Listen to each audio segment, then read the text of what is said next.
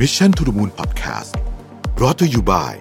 TMBAM East Spring และธนาชาติฟัน East Spring ผู้เชี่ยวชาญด้านการลงทุนในกองทุนรวมต่างประเทศ สวัสดีครับ ยินดีต้อนรับเข้าสู่ Mission to the Moon Podcast นะครับ คุณอยู่กับโรเบิร์ตานุสาหะครับ วันก่อนไปอ่านบล็อกของ 10x นะครับ แล้วเขาก็พูดถึง health tech ในประเทศไทยเอ่อน่าสนใจเพราะว่า ตลอดระยะเวลาที่เราคุยกันมาใน Mission to the Moon รวมถึงรายการอื่นของ Mission to the Moon ด้วยเช่นข่าวอะไรเงี้ย เราก็จะเห็นว่าหนึ่งใน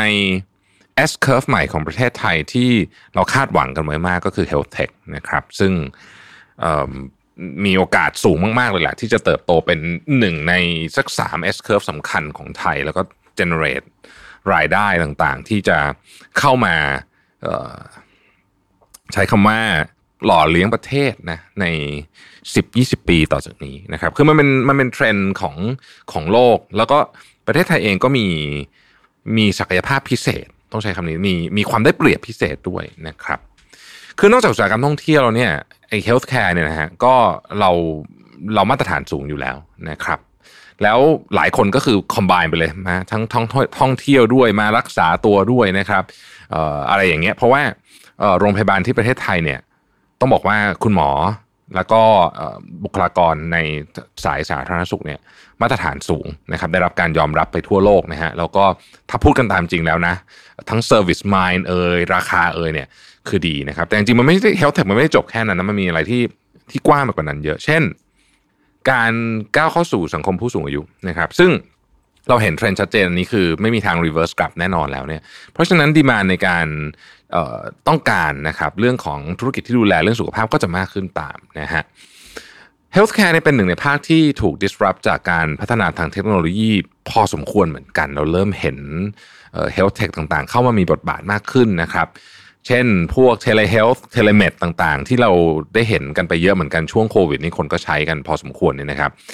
เอ่อ SCB 10X เนี่ยวันนี้พาไปดูว่าภาพกว้างของ health tech ในประเทศไทยเป็นยังไงบ้างนะครับ อุตสาหกรรม health tech ในประเทศไทยเนี่ยเวลาพูดถึงเราก็จะรู้สึกว่า hmm,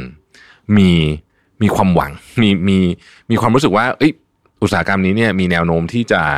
ที่จะสร้างรายได้สร้างอืม สร้างความยั่งยืนนะครับเป็น S curve ได้จริงๆอะคือมันเป็นอุตสาหกรรมที่ที่เราเก่งจริงๆนะครับ ถ้าเรามาดูนะฮะข้อมูลจาก BOI บอกว่า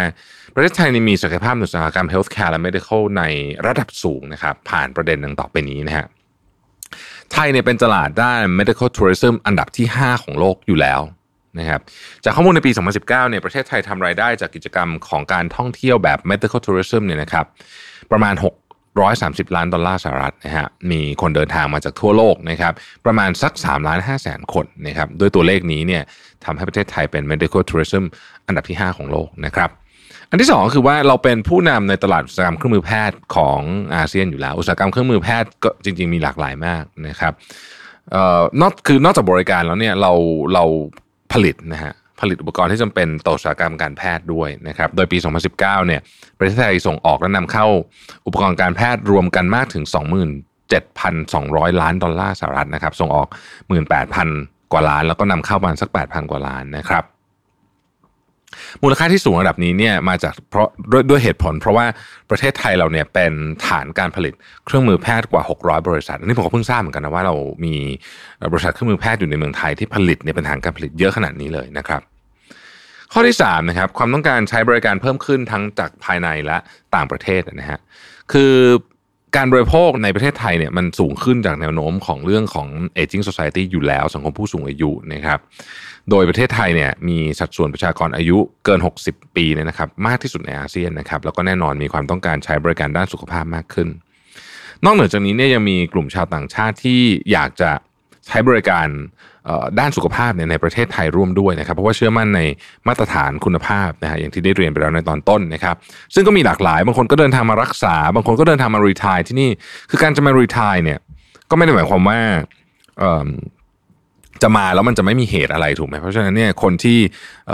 อายุเยอะหน่อยเนี่ยฮะเขาก็กังวลเรื่องนี้ว่าเอ๊ะเกิดมาป่วยเนี่ยมาอยู่ที่ประเทศนี้แล้วป่วยเนี่ยมันจะรักษากันยังไง ประเทศไทยเนี่ยตอบโจทย์มากๆในตรงนี้นะครับ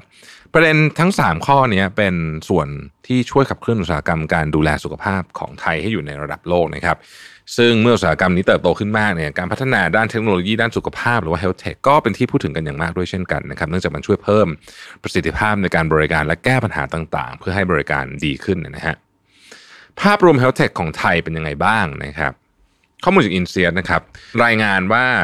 อุตสาหกรรม healthcare และ health tech เนี่ยใน 4 ประเทศตะวันออกเฉียงใน4ประเทศเอเชียตะวันออกเฉียงใต้นะครับมีอินโดนีเซียเวียดนามไทยและฟิลิปปินส์นะครับข้อมูลเพิ่งเปิดเผยมาเมื่อปีที่แล้วนี่เองนะฮะพบว่าประเทศไทยเนี่ยมีพัฒนาการด้าน health tech ที่น่าสนใจ และมีแนวโน้มที่จะเติบโตดีมากด้วยนะครับอย่างไรก็ตามเนี่ยในรายงานฉบับดังกล่าวเนี่ยได้นำเสนอตัวเลขที่บ่งชี้ถึงโอกาสและศักยภาพของประเทศไทยในประเด็นดังต่อไปนี้นะครับ ข้อที่ 1 ค่าใช้จ่ายด้านการดูแลสุขภาพของไทยสูงที่สุดเมื่อเทียบกับเพื่อนบ้านอาเซียน ในรายงานระบุว่าประเทศไทยมีค่าใช้จ่ายด้านสุขภาพต่อจำนวนประชากรอยู่ที่ 247 ดอลลาร์สหรัฐนะฮะซึ่งสูงกว่าอีก 3 ประเทศที่ได้กล่าวมาแล้วเนี่ยราว 2 เท่า ตัวเลขดังกล่าวเนี่ยมาจากการอุดหนุนภาครัฐนะครับ ซึ่งประเทศไทยมีอัตราส่วนการอุดหนุนสูงที่สุดนะฮะใน 4 ประเทศข้างต้นที่เรากล่าวมาแล้วเช่นกันนะครับ ข้อที่ 2 มีการพัฒนาการอุตสาหกรรม healthcare สูงเป็นอันดับต้นๆของภูมิภาค เมื่อเจาะลึกลงไปนะฮะในเรื่องของสตาร์ทอัพก็ยังเห็นว่า Health Tech เนี่ยได้รับการสนับสนุนในเมืองไทย ในในแง่มุมของความเป็นสตาร์ทอัพเนี่ยเยอะกว่าอีก 4 ประเทศด้วยนะครับรวมถึงการสนับสนุนในเรื่องของฟันเดเมนทัลนะฮะอย่างเช่นกลุ่มไบโอเทคด้วยนะฮะข้อที่ 3 ก็คือว่าสัดส่วนการลงทุนใน Health Tech อาจจะยังไม่สูง อย่างไรก็ตามนะฮะแม้ว่าจะมี พัฒนาการสูง แต่ว่าการลงทุนยังต่ำกว่าอินโดนีเซียนะฮะต่ำกว่าเวียดนามนะฮะรวมถึงสิงคโปร์ด้วยนะครับ ซึ่งเป็นประเทศที่มีการจ่ายเงินลงทุนด้าน Health Tech สูงที่สุดในอาเซียนนะฮะสิงคโปร์นะครับโดยในปี 2019 เนี่ยทั้งภูมิภาคมีการลงทุนรวม 266 ล้านดอลลาร์สหรัฐนะครับ สิงคโปร์เนี่ยเอ่อคือครึ่งหนึ่ง 50%นะฮะส่วนเมืองไทยเนี่ยอยู่ไม่ถึง 10% อีกประเด็นหนึ่งที่น่าสนใจคือช่องว่างการเข้าถึงบริการระหว่างเขตเมืองเขตชนบทนะครับรายงานฉบับนี้อ้างอิงข้อมูลจากของ WHO นะครับระบุว่าประเทศไทยยังมีปัญหาเรื่องการดูแลสุขภาพในเขตชนบทนะครับทั้งในด้านคุณภาพการรักษาและการเข้าถึง ซึ่งนี่แหละเป็นพื้นที่เลยนะครับ ที่เทคโนโลยีจะเข้ามาช่วยในการแก้ปัญหานะครับ Health Tech Startup Ecosystem ในประเทศไทยเป็นยังไงบ้างนะครับแวดวง เอ่อ health tech ของไทยเนี่ยจริง ๆ ก็มีความคึกคักนะฮะมีสมาคมด้วยนะฮะไทย health tech association นะครับซึ่งได้รวบรวม health tech startup ในประเทศไทยนะฮะและในเดือนพฤศจิกายน2020 เนี่ยมี health tech 56 รายนะครับประกอบไปด้วย startup ด้าน telehealth นะฮะให้บริการทางการแพทย์ทางไกล remote monitoring นะครับการติดตามอาการแบบทุกที่ทุกเวลานะครับ clinic management solution นะฮะช่วยอำนวยความสะดวกแก่คนทำงานด้านการแพทย์ ไปจนถึง biotechnology นะครับ นอกจากนี้เนี่ยยังมีหน่วยงานราชการที่ทำหน้าที่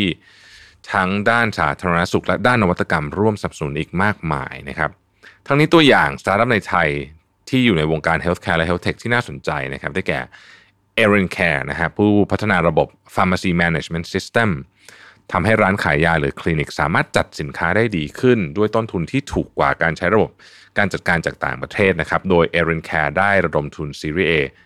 ไปเมื่อปลายปี 2020 ที่ผ่านมานี้นะครับ อีกเจ้านึงชื่อ Multiculi นะครับเป็นสตาร์ทอัพที่พัฒนาชิ้นส่วนกระดูกแบบ 3D print นะฮะโดยใช้ AI คำนวณลักษณะของแบบกระดูกให้เหมาะกับความต้องการรักษาของแต่ละคนนะครับทำให้ต้นทุนวัสดุเนี่ยถูกกว่าการรักษาแบบเดิมเนี่ยถึง 3 เท่าเลยนะครับ Multiculi เนี่ยได้รับการระดมทุน Series A ไป 2.7 ล้านดอลลาร์สหรัฐเมื่อปี 2019 นะครับ โอก้านะครับเอ่ออันนี้อาจจะเห็นชื่อกันบ่อยนะฮะ เป็นหนึ่งใน Health Tech Startup ที่พัฒนา Telehealth Platform นะฮะด้านสุขภาพจิตแบบครบวงจรนะครับ ช่วยให้ทุกคนเข้าถึงนักจิตวิทยาและจิตแพทย์ได้ทุกที่ในช่วงเวลาที่ยืดหยุ่นนะครับยืดหยุ่นกว่าเดินทางไปสถานพยาบาลด้วยตัวเองแน่นอนนะครับ แล้วก็เรื่องของความเป็นส่วนตัวต่างๆนานาพวกนี้ด้วยนะครับ ก็จริงๆต้องบอกว่า Health Tech เนี่ยในเมืองไทยดูแล้วนะฮะยังมีโอกาสที่จะเจริญเติบโตอีกมากผู้อุตสาหกรรมนี้เป็นอุตสาหกรรมที่ใหญ่มากๆนะฮะแล้วก็ณปัจจุบันนี้ก็สร้าง GDP อยู่ประมาณสักห้าหกเปอร์เซ็นอยู่แล้วนะฮะในอนาคตก็คงจะเพิ่มไปกว่านี้อีกเรื่องที่บอกนะครับ คือมันเป็น global trend ด้วยแล้วเราเนี่ยได้เปรียบหลายเรื่องเลยนะฮะที่ตั้งบุคลากรนะครับ เทคโนโลยีอากาศก็เกี่ยวนะ คือ เรานึกถึงถ้าเกิดพูดถึงกลุ่มที่เป็น retirement นะฮะ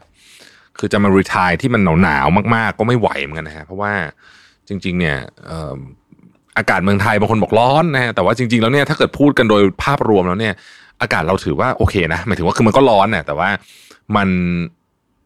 หลายหลายคนที่ที่ให้ถ้าให้เลือกจริง ๆ นะครับ เลือกร้อนมากๆกับหนาวมากๆเนี่ยร้อนมากๆเหมือนเมืองไทยเนี่ยกับหนาวมากๆแบบแบบ ยุโรปฝั่งอเมริกาเหนือเนี่ยผมผมเชื่อว่าคนส่วนใหญ่เลือกร้อนนะเพราะว่าหนาวเนี่ยมันมีมันมีcondition เพิ่มขึ้นไปอีกเยอะเลยนะฮะซับซ้อนกว่ากว่าแล้วกันว่างั้นเถอะนะครับก็หวังว่าเราจะเห็นการเจริญเติบโตของของ health tech ในเมืองไทยเนี่ยอย่างรวดเร็วในช่วง เนี่ยสักห้าปีสิบปีต่อจากนี้นะครับมันจะเป็นช่วงเปลี่ยนผ่านของเรื่องของโครงสร้างประชากรเรื่องของเทคโนโลยีต่างๆนานานะครับเราเริ่มเห็นละนะอีกหน่อยเนี่ย